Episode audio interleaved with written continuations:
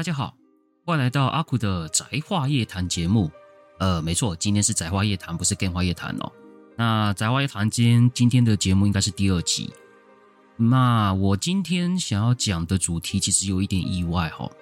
我原本想要讲我的动画喜好清单的内容嘛，上次我讲的是机器人相关作品，那本来想要讲第二集的，那。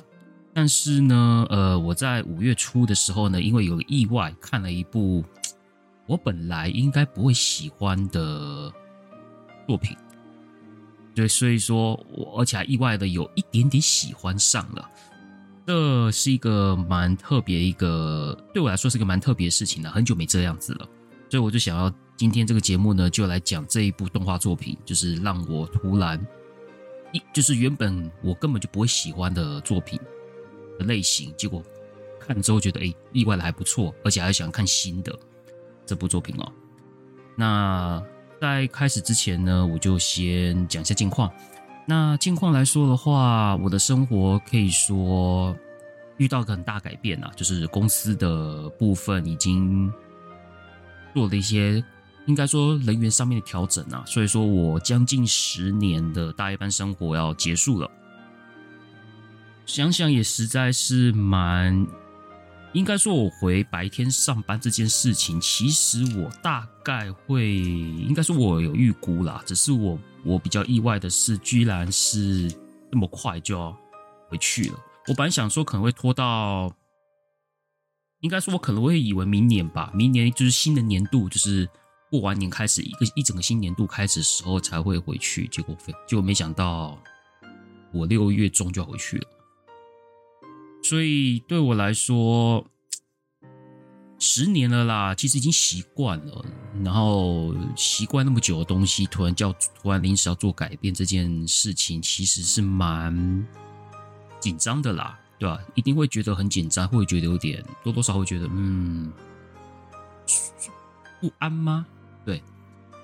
虽然说这种不安感觉多多少少还是有啦，不过还好，我自从经营自媒体之后呢，其实生活也踏实很多，然后也得到了一些回馈哈，无论是 Podcast 还是 YouTube 影片都有得到一点回馈，所以我会觉得回白天的那一种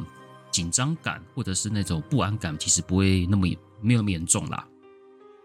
我可能还是一样，就是即使回了白天，就只是作息改变，然后该做事情还是要做，Podcast 也会录，然后。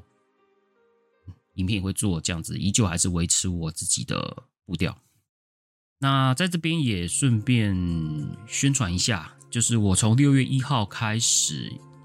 观众听那个听众听到这个节目，应该已经在实行中了啦。就是我我会进行连续三十天的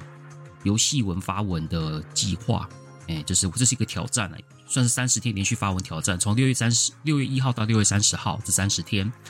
我会每一天发一篇跟游戏相关的文，然后这个主题就是我实际收藏游戏为主题，就是我会讲，我会拍一张就是我自己实体买的游戏照片，然后呢顺便配几个游游戏图片来讲一下，就是这些游戏的一些小小的小小的话、小小的想法或小小的故事这样子。内容大概会抓在一千字以内，或者是一千多一点点这样子的文，就是如果有兴趣的话，可以到我的 IG。或者到我的脸书粉丝脸书粉丝专业阿酷的阿酷游戏窝，对，我改名字的叫阿酷游戏窝，可以去我这边找我的文章来看，大概就这样子啊。好，那近况，呃，等一下，顺便讲一下，那你说 Podcast 有没有影响的话，就是 Pocket 还是老样子啦。我现在因为我还因为我今年下半年会。开始就是说专心创作，就是我要找出一个属于我创作的一个模式。所以说从六月到十二月，就今年下半年，我会开始很努力的以创作为主，然后基本上可能就不太出门了，或者是就是基本上不就不太会出门去去玩了，除非只有少数几个我一定会跑的东西之活动，或者是偶尔还是会跟朋友吃个饭之外，基本上就不出门，就是顶多去按摩回来这样子。然后就开始专心做我的创作，争取时间，大概这样。所以说，你可以看到我下半年的产出会比较多，在 YouTube 上会，当然我会是以 YouTube 为主啦。Podcast 的部分依旧还是维持，尽量维持在两周一集的状况，就是一个月两集 Podcast 的幅度在制作。所以说你也不用担心说我 Podcast 会休休播什么的，呃，是不会啦。一个月一定会有一集。如果是我真的再忙再忙再没时间，一个月一定会有一集 p o d c a t 给听众们听，这一点就请放心。那还有之前大受好评的我跟我表哥之间的对谈嘛，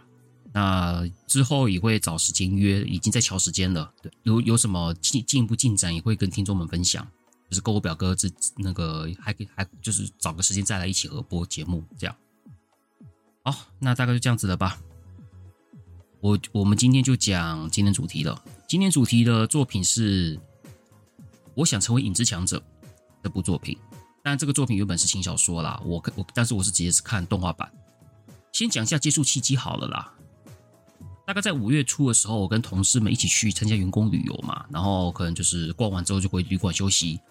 然后同事呢就突然就跑来，就突然讲说我们来看《爱影大人》的动画马拉松，啊，就提了这个意哦。当然，同事们想要看动画看看到睡觉，我没有意见啦。我本来这也没什么关系啊。我也如果我不想看，我也可以睡我的这样子。不过既然都不来看了，我也就顺便看吧，对啊。结果我一看的时候呢，其其实就是刚开始看的时候，我就会发现这个这部作品真的是集合各种歪歪庸俗要素之大成呐。就你能想到的那一种很爽的要素，它几乎都有了，对吧？所以那时候我看那个介绍，其实就觉得有一点皱眉头，你知道吗？对，皱眉头，其实也没看多专心。当然，因为外加上作息的关系嘛，又逛完旅馆回到下午，也就就下午大概三四五点，就是三点到五点之间嘛。那个时间其实我在我上班其实时间，在我上班日其实都在睡觉的，所以其实也很困呐。所以我就是躺在床上，就是那一种迷迷糊糊的，有看了一集又没一集，有时候就是睡着了又醒来，睡着又醒来这样子，看看看看看，就是看着看着就发现，就是动画一直播嘛，我反正我同事就是第一集播完播第二集，这样子播播播播播播下去，然后就越看诶奇怪，嗯，越看越诶蛮带劲的，就是诶突然觉得有点舍不得睡觉，想要继续看下去的感觉，你知道吗？但是到后面我还是因为疲劳太疲劳了，我还是睡着了。所以说我其实就是那种看一集没一集的状态，咪就是没有连贯的看，然后就是可能就是突然睡着了，然后可能睡个一两个小时，突然醒来，然后又又又在看，然后看了一下，搞不好又睡一下，然后看，就是反正就是迷迷糊糊，没有没有很连贯的看完这样。然后我们在第二天，也就是第二天我们住两天一夜嘛，第二天的早上我们也还是继续看，看看看看看，刚好在。退房的退房前就把这整部看完了。这部动画一共二十话，两季，其实还蛮意外的多诶。啊，结果，呃，很意外啦。但退房前白天那个我几乎都有看呐，但是就是，就我突然就哎，好想看，就是如果有。好想看后续这样子，因为它其实是还没有到原作的那那个进度啦，到二十话就告一段落嘛。但是我突然觉得，哦，好想再继续看，然后突然又有一种，嗯，我想把之前漏看的想要完整的看一遍，就突然有一点有一种这样子的想法，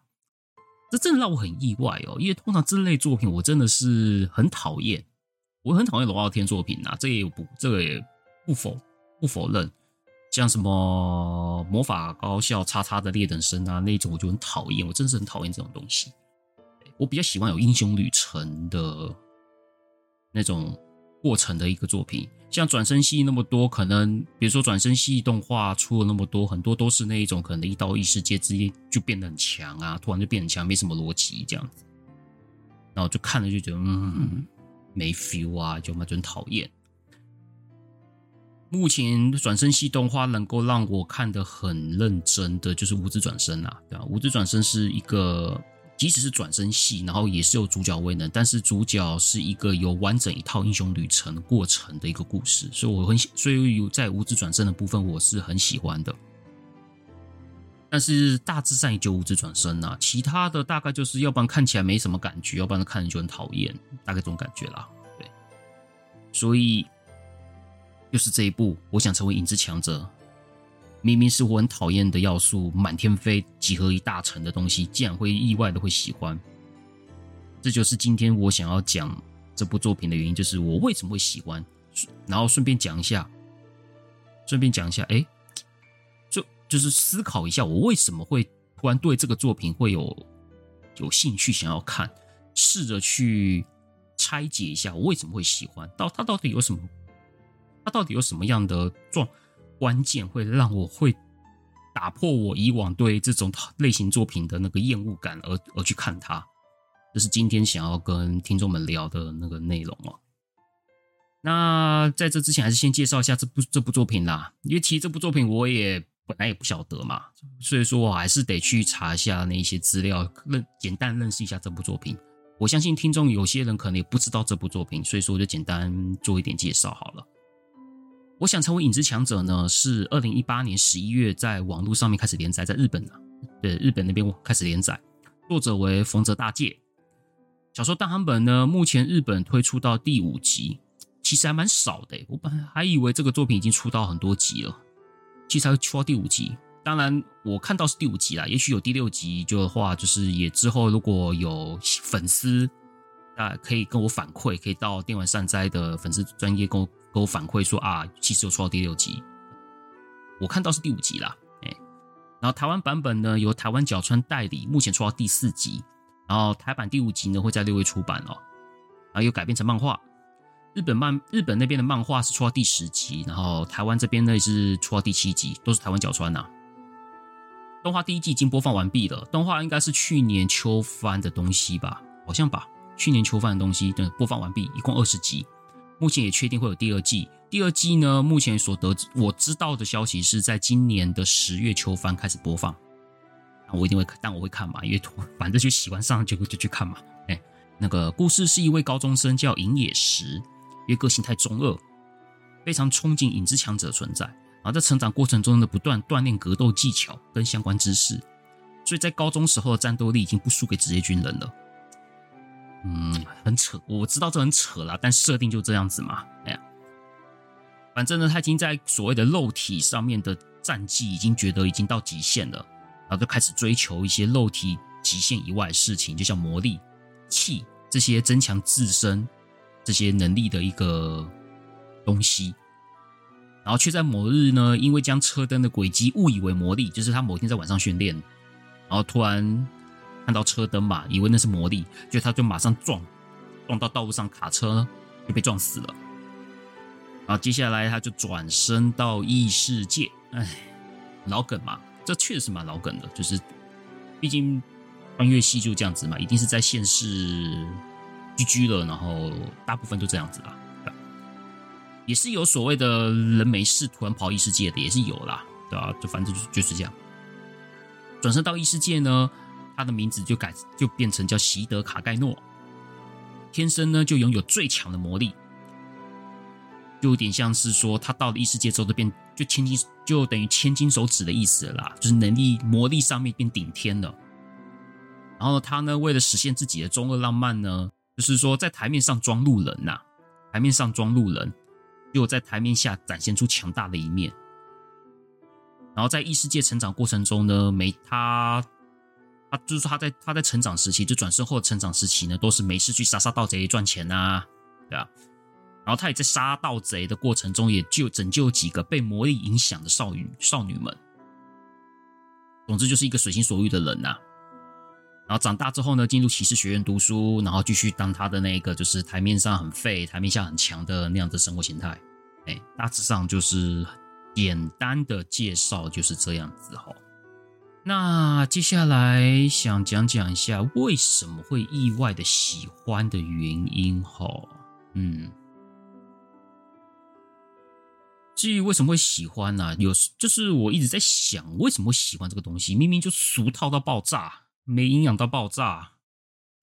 为什么呢？应该说我在看完的时候呢，在比较有空闲的时候，都在思考这个问题。哎，奇怪，为什么会喜欢？突然想想哦，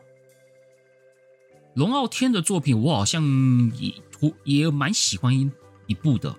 只那一部好像大家也不会觉得说。龙傲天讨厌叫一拳超人，对啊，我就想说，哎，对啊，像一拳超人，我也还我还算蛮喜欢看的，就是说动画啦。但是我不会，我不太会去追漫画，反正就是动画有播，我基本上都会看。一拳超人一季、二季我有看，我也算喜欢。对，有奇遇不是也是这样子的人吗？无敌呀！然后每一次可能遇到一些很糟糕、很糟糕的状况，只要奇遇一来，也几乎都解决啊。这也是可，然后我却不会很讨厌奇遇，为什么呢？所以说，某种程度来说，或许我是不讨厌龙傲天的，但是一定会有一些什么缘故。就是说，只要那个条件有到，我会觉得就是说啊，龙傲天也没关系。这样，以一拳超人为简单先理个题的，以一拳超人为例的话，我可我会觉得他整个表现出说奇遇他那种高处不胜寒，我自己是这么觉得啦，对吧？就找不到对手，你看每次都是一拳打倒，一拳打倒，他没有那一种遇到强敌的那种，因为他太强了。他没有办法感受，他很难感受到那一种跟实力较劲的人对战的那种那种兴奋感，然后就变成就是说啊，什么都有了，我什么都有，我力量都有，我全世界都打不赢我了。我我明明就是一开始只是想要变强的人，然后就突然就发现已经达到顶标的时候呢，那一种丧失目标的颓废感，我觉得奇遇，我觉得奇遇有表现出这一点。然后他他其实也很超懒，你知道吗？他他对英雄排名也没什么兴趣，他就是过他自己随心所欲的生活。他只想要遇到一个可以跟他势均力敌打得痛快的人。哎，这样子的话，我会觉得就是说，他他最强了，但是他也没有因为最强而变得很，就是说整个都很爽，就是说完全的很爽，爽到不能再爽，也没有。还是有他的代价在，当然这是一拳超人部分嘛。那今天就是来谈那个影之强者的主角，那个席德卡盖诺，也就是暗影大人呐、然后我在思考了之后呢，其实我我找到大概两点哦。第一点，第一点就是荒谬到极致的娱乐效果，这个部分可能会泄露一点故事内容啦。对这一点，所以说，嗯，可能对没看过的人应该有点抱歉，但是我觉得我讲的这部分应该不至于透露太多，可能是很基本，前面几集应该就可以认知到的事情，所以说应该还是可以放心。当然，如果你是那种完全不剧透、完全不接受剧透的，那就没办法了，因为你要讲动画，呃，你要讲动画相关主题，我一定得讲剧情，这个是没有办法的事情。所以说，就请多包涵。如果如果你真的不能接受剧剧情透露，那就关掉吧。我只能这样讲。但我不会讲这个作品里面详细的设定啊。对，荒谬这个东西有荒谬到极致，比如说像后宫番。后宫番其实我现在也很讨厌，但是有一种后宫番，我后宫番我不会很讨厌，就是那种很摆明就很荒谬的。比较比较明显的例子，可能就是。单纯女孩，或者是女朋友女朋友这一种的，像女朋友女朋友这一部作品，就是对她后宫，她真的后宫，但是我愿意看这部，我宁可看女朋友女朋友，也不想看五等份的花嫁这些的原因，其实就是因为女朋友女朋友就是荒谬，它很摆明就是荒唐、荒谬、搞笑、无厘头、没逻辑，它这摆明就是要让你笑的啦，它摆明就是要乱来的。那我会觉得，就是对于那一种，你不能用那种很正常的逻辑去套那一部那种荒谬。所以说，我女朋友对女朋友，我看得很开心，一对，所以我还反而觉得，就是说，比起五等份花架在一边耍纠结五五位要选哪一个那一种，或者像伪伪恋这一种的，比起看这两个，因为这两五等份我没有看啦，我是光是看那个我就不太想看伪恋，我看了很生气。就我以我的性格，就是说拖拖拉拉、拖拖拉拉的，又不又不干脆的，到底要怎样啊？然后整天在那边搞那些有的没有的没的，然后又很不干脆，就很讨厌。对，所以像女朋友女朋友那一种的，我就觉得没有问题。对他，他是后宫没有，对他他是后宫没有错，但是就是没有问题。所以说。荒谬，我会觉得《爱影大人》这部作品就是有这个荒谬的、极度荒谬到极致的那种感觉。那我就分享几个好笑桥段啊，就是就是我就分享一些桥段啦，就是讲一些里面的一些故事。当然就是就我刚刚也讲过，就是你能接受剧情透露就你就听听看这样子。在故事介绍里面，我不是我不是有提到习德在成长过程中救了一些女生吗？对不对？救了一些被魔力影响的少女吗？然后呢，这些当然也不止一位啦。习德习德在过程中救了很多位，只是说动画里面只有演出他救，就是完整救出一个少女是就一位，叫阿尔法，就是第一位。他救那个女孩嘛，因为女孩一开始是变成被因为魔力的影响，然后变得一个很恶心的一个怪，那个怪物状，那个魔物的样子。然后习德利用他的魔力呢，把把这个怪物的样貌让他恢复成一个少女模样。然后那个少女呢，一醒来的时候呢，就是问习德说：“哎，我为什么会变成这样子？哎，我怎么会这样子？不不知道自己为什么会变成这样。”然后习德呢，他比如说他很中二嘛，主角嘛，主角是就是一个中二病的人。他他为了想要耍帅，就是说要想要变一个很高大上、很很瞎、很很装逼的理由，他就掰了一个。什么恶魔控制者啊，教团呐、教团阴谋啊，这些，因为听起来就是比较有那一种 阴谋论的感觉，听起来好像很那个很多秘密的感觉，就是听起来也比较帅，然后就这样摆给摆给这个少女听，这样子。第一个荒谬点就是习德的那些假掰都是真的，哎，是，对，都是真的，明明，但是习德以为他自己是掰的。但是实际上，他拜的那些东西，在实际上是真的有发生的，有这么巧合的事情哦，这是荒谬到极致啊！对啊，所以我那时候一看的时候，觉得哦，搞什么？啊，这是就是你会意想不到的，就是说，好悲哦。然后呢，习德救出的女孩，组成了幻影庭院嘛。照道理来说，照道理来说，他们这些都是被习德所拯救的女女孩们。而且他们成立了组织，我们一般的逻辑会想说，我这个组织领导的应该是给习德嘛，拯救他们的习德嘛，对不对？也就是我们的暗影大人，然后应该是由暗影大人领导这个组织，带领着这个组织去实行一些他们所要的目标吧，对不对？结果发现，嗯嗯，好像也不是呢，因为习德从来没有对这个组织有什么领导的行为哦。这个组织的领导者呢，是第一位被习德救的女孩，也就是阿尔法所领导的。然后暗影庭园里面的一些任务啊，或者是说跑的跑一些什么目，就是他们的组织的一些任务啊、目标啊、行动啊，其实都是阿尔法所策划的。然后习德就只是一个，就是说看到事件，哎，他就是那种暗影庭园在干什么，他自己其实也不怎么不怎么。不怎么知道啦，然后他，但是因为暗影庭院他们在做一些任务跟行动的时候，一定会制造一些事件嘛。然后习德只要看到事件呢，就想去串门子哦，嗯，串门子嘛。然后当然中间有遇到那一些暗影庭院的那些成员们嘛，有交流。暗影庭院的那些人呢，都认为习德是知道一切的先知，知道一切的人。嗯，就说什么事情我们的暗影大人完全会明白的。但实但实际上，习德这个人什么都不知道，他只是想要耍帅，展现他自己影之强者的浪漫而已啊。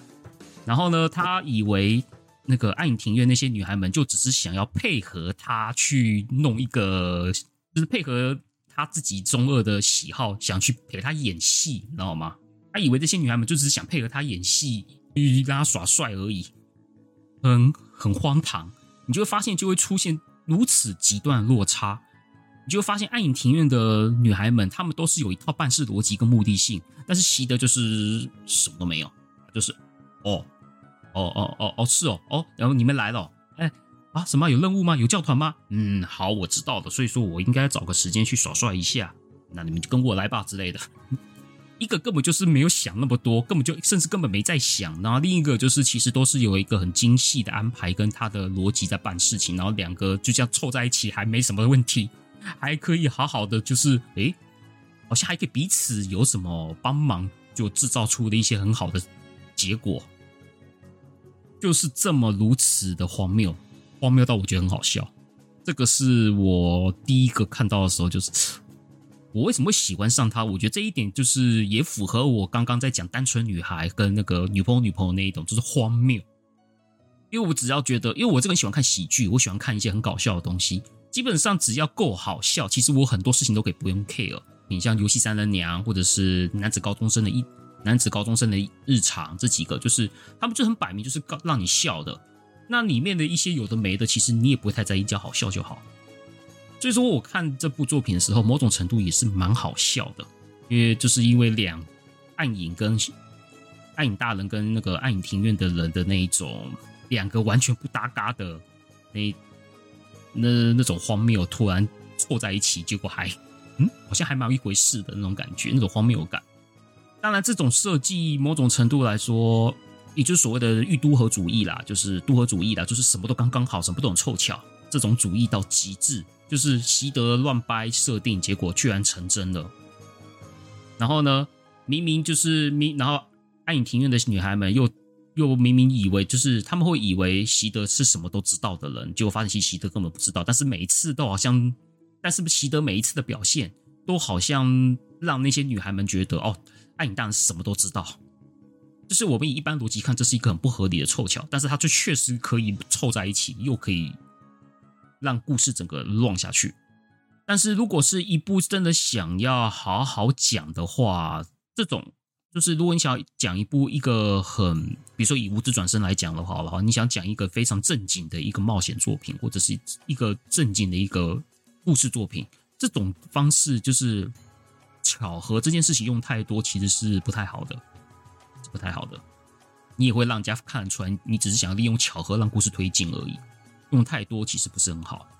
我会觉得就是说这部，因为这部其实还蛮受欢迎的。那个动画一次还做两季，然后我看了一下那个官方有有，因为有一个动画代理频代理的 YouTube 频道，就是也有播这部作品，就底下的留言还蛮回还蛮热烈的，所以我在想这部有受一定的欢迎。当然你说妹子好看，然后妹因为主角因为暗影庭园的人全都是妹子嘛，当然为什么是妹子是有一套设定的，但是这不管，因为设定是人可以掰的。你就想说嘛，妹子那么多，然后主角又中二又帅又强大，我相信应该很吸引那些年轻的观众或读者。这样，只是说，或者或者是说，他们也是跟我一样，因为俗套的设定，但是却又走出非常荒谬的故事方式进行，喜欢上的也说不定。只是所以说，我会觉得有时候胡来哦，还比认真还有效果，你知道吗？因为像暗影大像这个暗影大人这部作品的话，就是我我想从影之强者这部作品，如果是用那一种和逻辑性的安排，反而会变得很俗套，就很俗套，就是不怎么值得一提的作品。因为满大街都是啊，所以说反而是这一种荒谬感来成就了这部作品的特色。我觉得啦，这是我自己目前看到的那种感觉。当然，你当然还有就是大概就这样子了吧。但我也不得不说啊，女生真就是它里面的女角真的很香啊。像我就很喜欢阿尔法，阿尔法真的是太香了，对啊。不过这个东西就是额外的要素了啦，它就是加分加分项，而不是主要的了。第二个，第二点算是我自己个人的一个心理心理状态，而突然觉得喜欢这部作品。这个这个这个第二点就跟作品比较没有什么关系，比较像是我自己的问，比较像是我自己内心的一些东西，就是对造局者的渴望。我们就先把那个荒谬跟中二的设定放一边哈。其实习得也就像暗影大人那一种，在台面上不会被注意到，但是在台面下可以影响局走向的人，影响整个大局走向的人。然后他又可以在表象表面上面装出自己很弱很没用。被当成废柴对待，其实也无所谓，也没差，也游刃有余嘛。但是当他想要影响局的时候呢，不但可以影响，而且还不会被上面的人注意到。就算被注意到也，也抓不到他的底细。想想看哦，如果是说自己有这样子的能力的话，你永远都是台面上没有人注意你，你都但是你永远都可以在台面下影响整个局走向，然后人家也完全对你没办法。某种程度来说，你既想想看，如果你自己是一个这样子的人的话，真的蛮爽的。一个很厉害的人哦，我们讲了，我们我们讲回到现实，一个厉害的人是可以造局的，就是他可以造一个局，吸引人跟随，然后这个造局者可以利用这个局去影响事人事物。如果是以职场来说的话，就是如果我们用职场嘛，就是你成为公司公司某个派系的领导人。然后呢，愿意追随你的下属呢，就会加入加入你这个派系，然后你就可以利用这一些你的追随你的人去达成你的目标，达成目标达成目标后得到的回馈呢，也回馈给追随你的人。如果是换成现实的那种动态，可能是偏向这种感觉哈。以往我对造局这件事情的兴趣不大，而且会觉得很辛苦，因为造局你就是要当一个头嘛，你就要当一个。领导的角色，然后你要去创造一个大家愿意追随你的一个环境，这实在是很辛苦的事情啊。只是说这几年，我从二零一九年九月开始接触了一些我以往不知道的一些事物、事物跟经历之后呢，我的我发我从应该说从疫情前到疫情后，我我的心里的那种。状态跟我对事物的看法，其实有完全很大的改变。现在的我呢，就有一种就是，这样很棒啊，对啊，当一个造局者，对，辛苦，但是如果成局了，这些人都听我的，我可以利用这些人，然后去达成我的目标，然后我也可以创造局，让大家都可以受益，然后大家可以尊敬我，蛮爽的。我想说，要不要做做看？现在的我已经变成是，我想我可不可以做做看这种感觉哦。这段过程可能是因为经营自媒体嘛，就是从经营自媒体开始，然后以及接触一些某些领域优秀的前辈，或者是一些差不多年纪的很优秀的人，呃，你就发现，当你看到有这样子的实，看到其他人有这样子实力的时候呢，就你就被鼓励嘛，想说我也想跟他们一样，这样我也想要有这样子的能力。然后我也想看看自己可不可以成为一个造局的人，然后影响身边人事物。然后又看，然后我我现在的我有这样子的想法，然后再对照又看到了那个《我想成为影之强者》这部作品的时候，其实有一点点就是被触动到那一种，干我也想要，但不是说像暗影大人那一种啦，这是你就这只是一个比喻，就是说能够成为一个造局者，像暗影大人那样子的造局者。虽然说先荒谬归荒谬了，但是你就简单的去做对照的时候，你就你就可以想说啊，我也想要这样，我也想要拥有那一种很强大的道具的能力，这样子。以上呢，就是我为什么会喜欢这部作品的原因哦，大致上就是这两点啦。接下来呢，我想要跟大家可能聊聊一个话题，就是。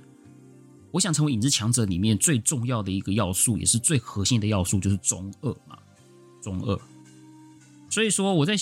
所以说我现在想要来聊聊我对中二的看法，以及现在有哪些改变。其实我现在对中二的看法并没有那么反面，那跟大家待会跟大家解释听听哈。其实中二的想法在一般大众来看是不太好的。当然，你要老实说，也真的是不好啦，也是真的不好啦。像我以前看到“中二”这个形容，我都会觉得很糟糕。就是如果我被讲，就是我如果那时候我被讲“中二”，我会觉得这是啊，我很糟糕，很羞耻，很不好意思。就是我以前，以前，甚至精确来说是二零一九年以前，就是这样子。就是我有这样的想法。根据 Wiki 上面对于中二的形容嘛，我有查一下 Wiki 对 Wiki 对中二的解释，用于描述自认有特殊能力或是知识、性格自大、一度想出头的青少年，但这不是真的疾病，而这项概念在日本的 ACG 次文化有重要的地位，然后在心理层面也上面做了一些分类，呃，当然这些是没有没有学术认证啊，就只是 Wiki 上面的整理哦。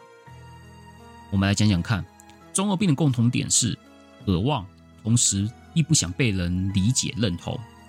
也就是说，它是一个就是说，我不需要你们了解我，不需要你们大大众了解我，因为你们是不懂我的，大概是这种想法。然后中二病在想法上面呢，有比较多叛逆期相同的去社会化心理状态，就是不想跟社会同调，不想照社会所给的那种社会制约的那一种方式去过活。然后个人主义发达，自我中心，用自己认定、用自己认知的定义人事物，然后突然有超龄的学习欲。像是前一阵子读，比如说像是前一阵子读那个 Jump，然后突然为了想要让自己觉得自己很厉害，就开始读英文原文书这样子，但其实自己也看不懂，这样之类的，就是装逼啦。以中国的用语叫做装逼的意思。然后开始挑战原本不敢挑战的领域，或是喜欢自创名词，拥有很多奇特奇特的知识，然后不擅长与一般人相处，社交能力低落嘛，然后认为自己拥有特殊能力。比方说喊芝麻开门，以为自己是可以使用超能力，门打开或关起来之类的。其实根根据 Wiki 上面的那一些解释哈，你就这样看一看，看一看，看下来哈。其实解析来看呐，中二这行为主要的目的大概就两大类啦。我自己觉得有两大类，一个是凸凸显出自己很厉害，另一种就是去社会化。毕竟人是群居动物嘛。人要生活呢，就必须要互助合作。如果一个人没有办法建立与别人，就是一个人没有办法跟别人建立连接跟交集的话，基本上是无法生存下去的。则人与人之间的连接扩大化的结果，也就是社会。比如说两个人嘛，一个人跟一个人，两个人就两个人嘛。但是如果是一群人，但是如果是这样慢慢的扩散出去，扩散出去，扩散出去，就变成一个社会群体，社会群体。然后，为了让这个扩大化连接可以顺利的运作下去呢，因为社会已经是变成一大群人、一大群人的一个群体了。为了让这个一大群体的人能够可以把这些东西，可以把人类之人类的生活的机制可以顺利的运作，可以顺利的乱下去，势必要就是说，一定会势必有一些不可不成文的规矩。让社会的运作更顺畅，不成文的规矩，然后这些不成文的规矩呢，就是社会制约。比如说做人就是要为善啊，或是怎样的啊，或者是有一些就是法律也许不会硬性规定，但是人们基基本上都会照着做，然后不会讲的那一种制约，就是社会制约。因为中二的行为是违反社会制约的。会被人群认定是不不可以建，不是可以建立连结的对象。那这个无法跟人成建立连结的人呢，就会被歧视、被看不起、被嘲笑。这就是我是这是我自己突然思考的时候所得到的一个想法啦。不过，但是呢，或许会觉得这种人哦，是不是就不值得存在，或是说不值得去跟他们相处之类的。不过，想想看，会发现有些时候，这些有自己的浪漫或是以你为傲信念的人，即使这些东西他们别人是不了解的，就是不想迎合社会这个系统，就是有一些有自己浪漫的人，然后培养自己的能力，然后最后创造出当时社会无法想象的产物。这种这这种，我刚刚讲这些话听起来好像有点那个文绉绉的，其实你就想象一下。天才总是孤独的，那些发明家吼，或者说一些什么影响社会的人，其实你会发现，他们这几个人，其实他们这种人哦，对，其实都是不怎么迎合社会这个系统的人，也因为他们可以脱离社会这个系统，所以他们办法可以产出社会的人，当时社会的人无法想象出来的价值。然后他们他们所产生出来的一些产物或科技，都可以让社会运作变得更顺利，甚至让科技发展前进。当然也有可能是毁灭这些。所以我会觉得那几那像那种发明家、科学家或者是创业家，你你会觉得这些人其实也是中二啊，但他们可以创造出影响社会的产物，影影响社会价值的产物。他们有办法可以就是。根据自己的理想、自己的执念，然后不想依照社会大众所给的那一种规矩去走，就发现他走出了，创造出了一些更大的价值，然后影响到整个社会的人。啊，他们都不是，其实这些人都不是一些很社会化的人呢。跟那些天才们讲话，如果是真的是那种顶级天才，那种思想跳跃到那种跟一般人高太多层级的人，其实他讲的话你听不懂的，因为他讲的那一些想法跟思维已经不是一般人可以理解的。我就讲一部小说作品，叫做。全部成为 F，也就是森博士老师在梅菲斯特奖得奖的那部《全部都是 F》这部作品，里面有一个叫做四季，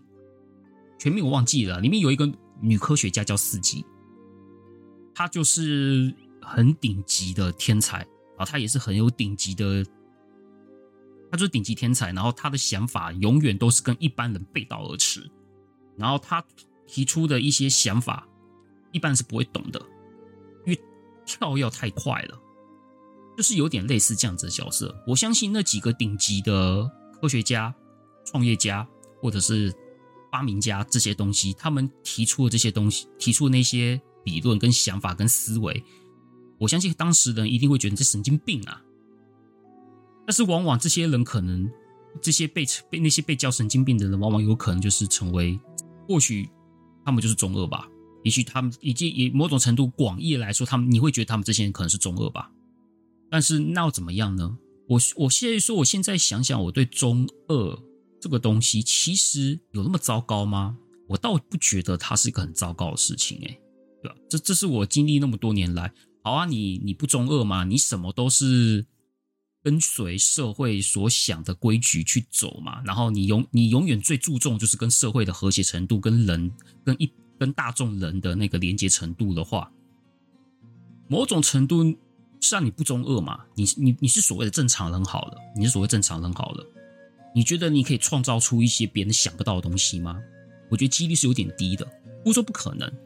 因为往往造往往创造出别人想不到的那一些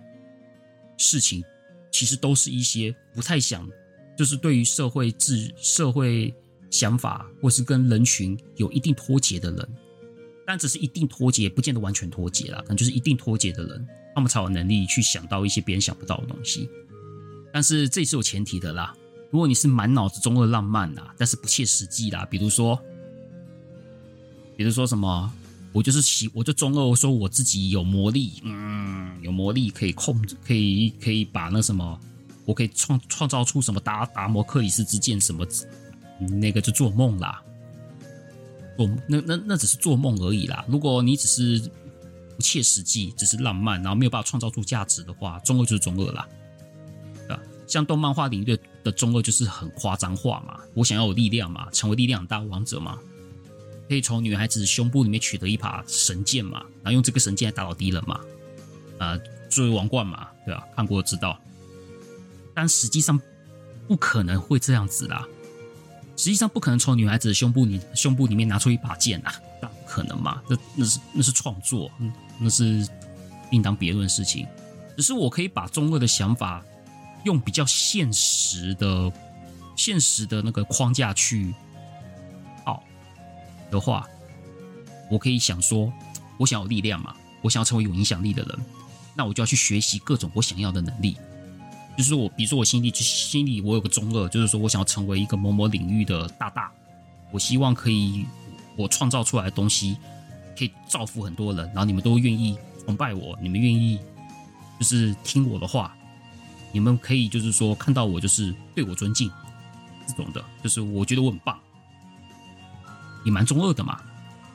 但是你说这种这种中二其实也不是一个很虚幻的中二，它还是一个还蛮。现实中其实做得到的，那我们那就想要怎么做嘛？我想要影响力，我想要力量，我想去学习各种我想要的能力，进修上课，或者是练身体、考证照等等，反正很多嘛。然后能力提升之后呢，成为某个领域的强者，成为强者之后呢，拥有巨大影响力，然后就创造，然后你就有影响力之后呢，别人就会尊敬你了嘛，就会尊称你老师嘛，然后可以得到好的社会名声跟地位等等的。又或者是说，当然是我讲的一个例子。另外一个可能就是说我想要太空旅行，我想要去火星，就像马斯克那样子嘛，伊隆马斯克那样子，想要去太空旅行，然后努力成为创作家，或不是创作家，是创业家跟科学家。无论是自己来发明太空船，又又又或或者是成为创业家，提供科学家来制造这些科技，然后他想要实现太空旅行的那个浪漫。但是我相信他当初想要说我想要去火星旅行这种想法，可能会被人当作是中二吧。如果是在几年前，在科技不发达的时候，如果你用 提出太空旅行的想法的时候，我相信应该很多人都会。就会觉得妈，你你你在耍中二是不是？那些不切实际啦，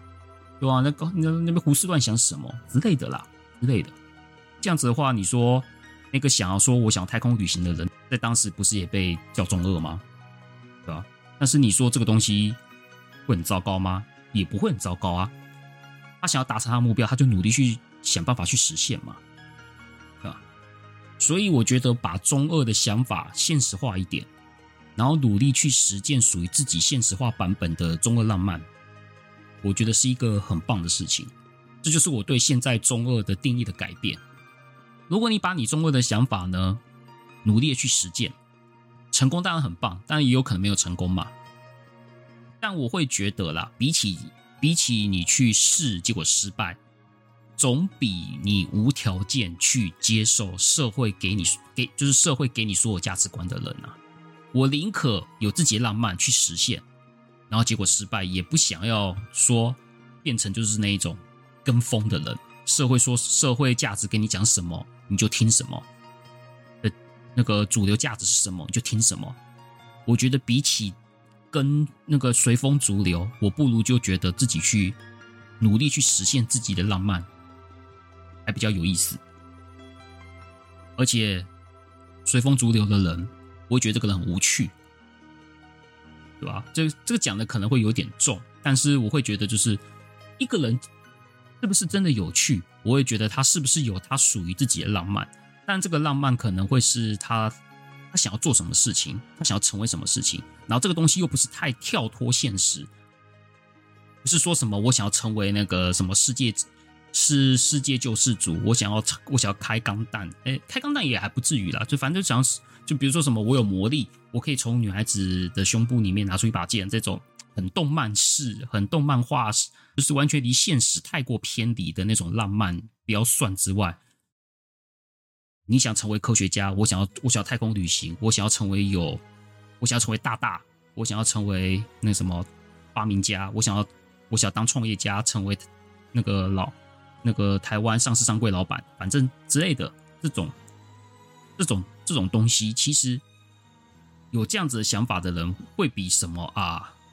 大家做什么我做什么有趣多了。至少我是这样想的。我反而我反而想要跟这一种内心有一种特别浪漫的人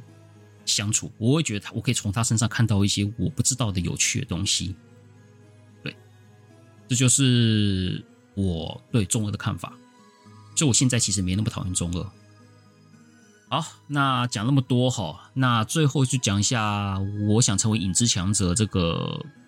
感想，一些简单的感想。如果你要说我会不会推荐这作品呢？我大概铁定的会说不会，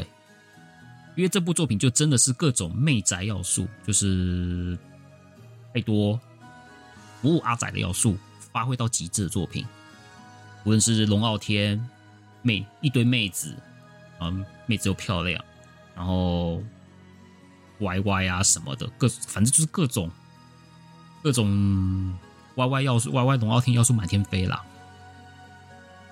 我自己对于作品的偏好，其实是那种都可以带给我一点想法的作品，或者是给我一些比较特别思维的作作品。无论是像是对于人生迷惘展现蛮深刻的《蜂蜜幸运草》嘛。或者是转身之后呢，想好好过一生的英雄旅程，就是无职转身；又或者是像作品中有浓浓的人文历史文化气息的《危险调查员》，这部大概给我感觉啦，就是我想成为影之强者，这部感觉就是爽。除了爽之外，可能大概也想不到什么加太多值得赞赏的啦。你说妹子好看那个就算了，那个就是外表上的。但是你说你整部作品给你一个感觉，我就觉得就爽而已。然后顶多再加个成为台面下造句者爽快感，其实也是爽啦。所所以我想成为影之强者这部作品，如果你要我用一一个很简单的评价，就是用简单的一句话或者是一个词、一个形容形容来讲这部作品，其实有一点点不中听呐、有点不中听，叫“垃圾食物”。这是我对这部作品最最简单、最直观，有够没营养，有够不健康，但是很好吃，哎，就是这样。当然，欣赏作品也不一定要每次都要寓教于乐啦，也不见得每次都要看那一种很深刻到啊难过的作品。单纯的看爽，对不对？某种程度也是它的必要性嘛。就像饮食习惯，其实吃干净的食物是蛮痛苦的事情哎，嗯。我相信，如果这边有在有健身的听众的话，应该知道，如果你真的食物要吃的很健康、很干净，基本上是不好吃的。你只能用最最原始的，就是最最蠢的食材，最少的调味，然后去去吃这些食物，然后其实就是真的不好吃啊。然后垃圾食物就永远都最好吃啊。那个咸酥鸡、汉堡、薯条、油炸物、炸鸡这些东西就是好吃啊，但是就不健康啊，其实就是一体两面嘛。所以说，你想要看一个很沉重、很深沉又很可以带给你一些东西的作品之外，偶尔看一个乐看一个爽片也无也没什么关系啦。总之，这部就是对我来说就是爽片，然后我也看得开心，然后我也想看后续，看看他可不可以让我继续爽下去，这样子。只是当自己作品看多的时候啦，就是看爽的东西就变得比较满足，变得比较难满足我了啦。所以说我其实我以前也会很喜欢看爽的东西啊，以前啊，只是慢慢作品看多了，就觉得只是爽而已哦，有点那个啦，不够这样就不太够。所以说这部也算是我睽违多年只靠爽就让我想看作品了，这是非常非常非常难得。只能说人生真难说啦，对啊。如果最后我要说我喜欢这部作品，如果要用简单的一句话来说的话，就是周星驰电影《鹿鼎大帝》里面佛印的名言：“世事难预料啦。”就真是难预料。我也没预料我会喜欢这个东西。只能说人世间真的是什么事情都有可能发生啊，即使像这种小事情。但像大事情的话，就是我。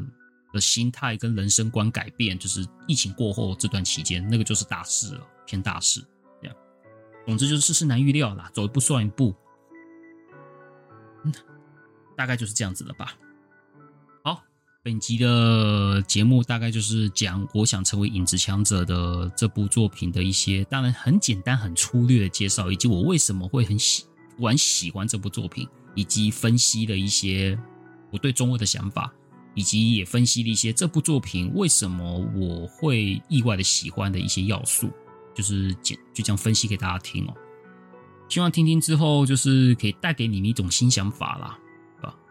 可以带给你或许或或者是说你想借借由听了这个节目想要去看看也可以。现在在那个 YouTube 打“我想成为一只强者”，你就你就可以搜到官方官方播放的 YouTube 影片了，可以继续看。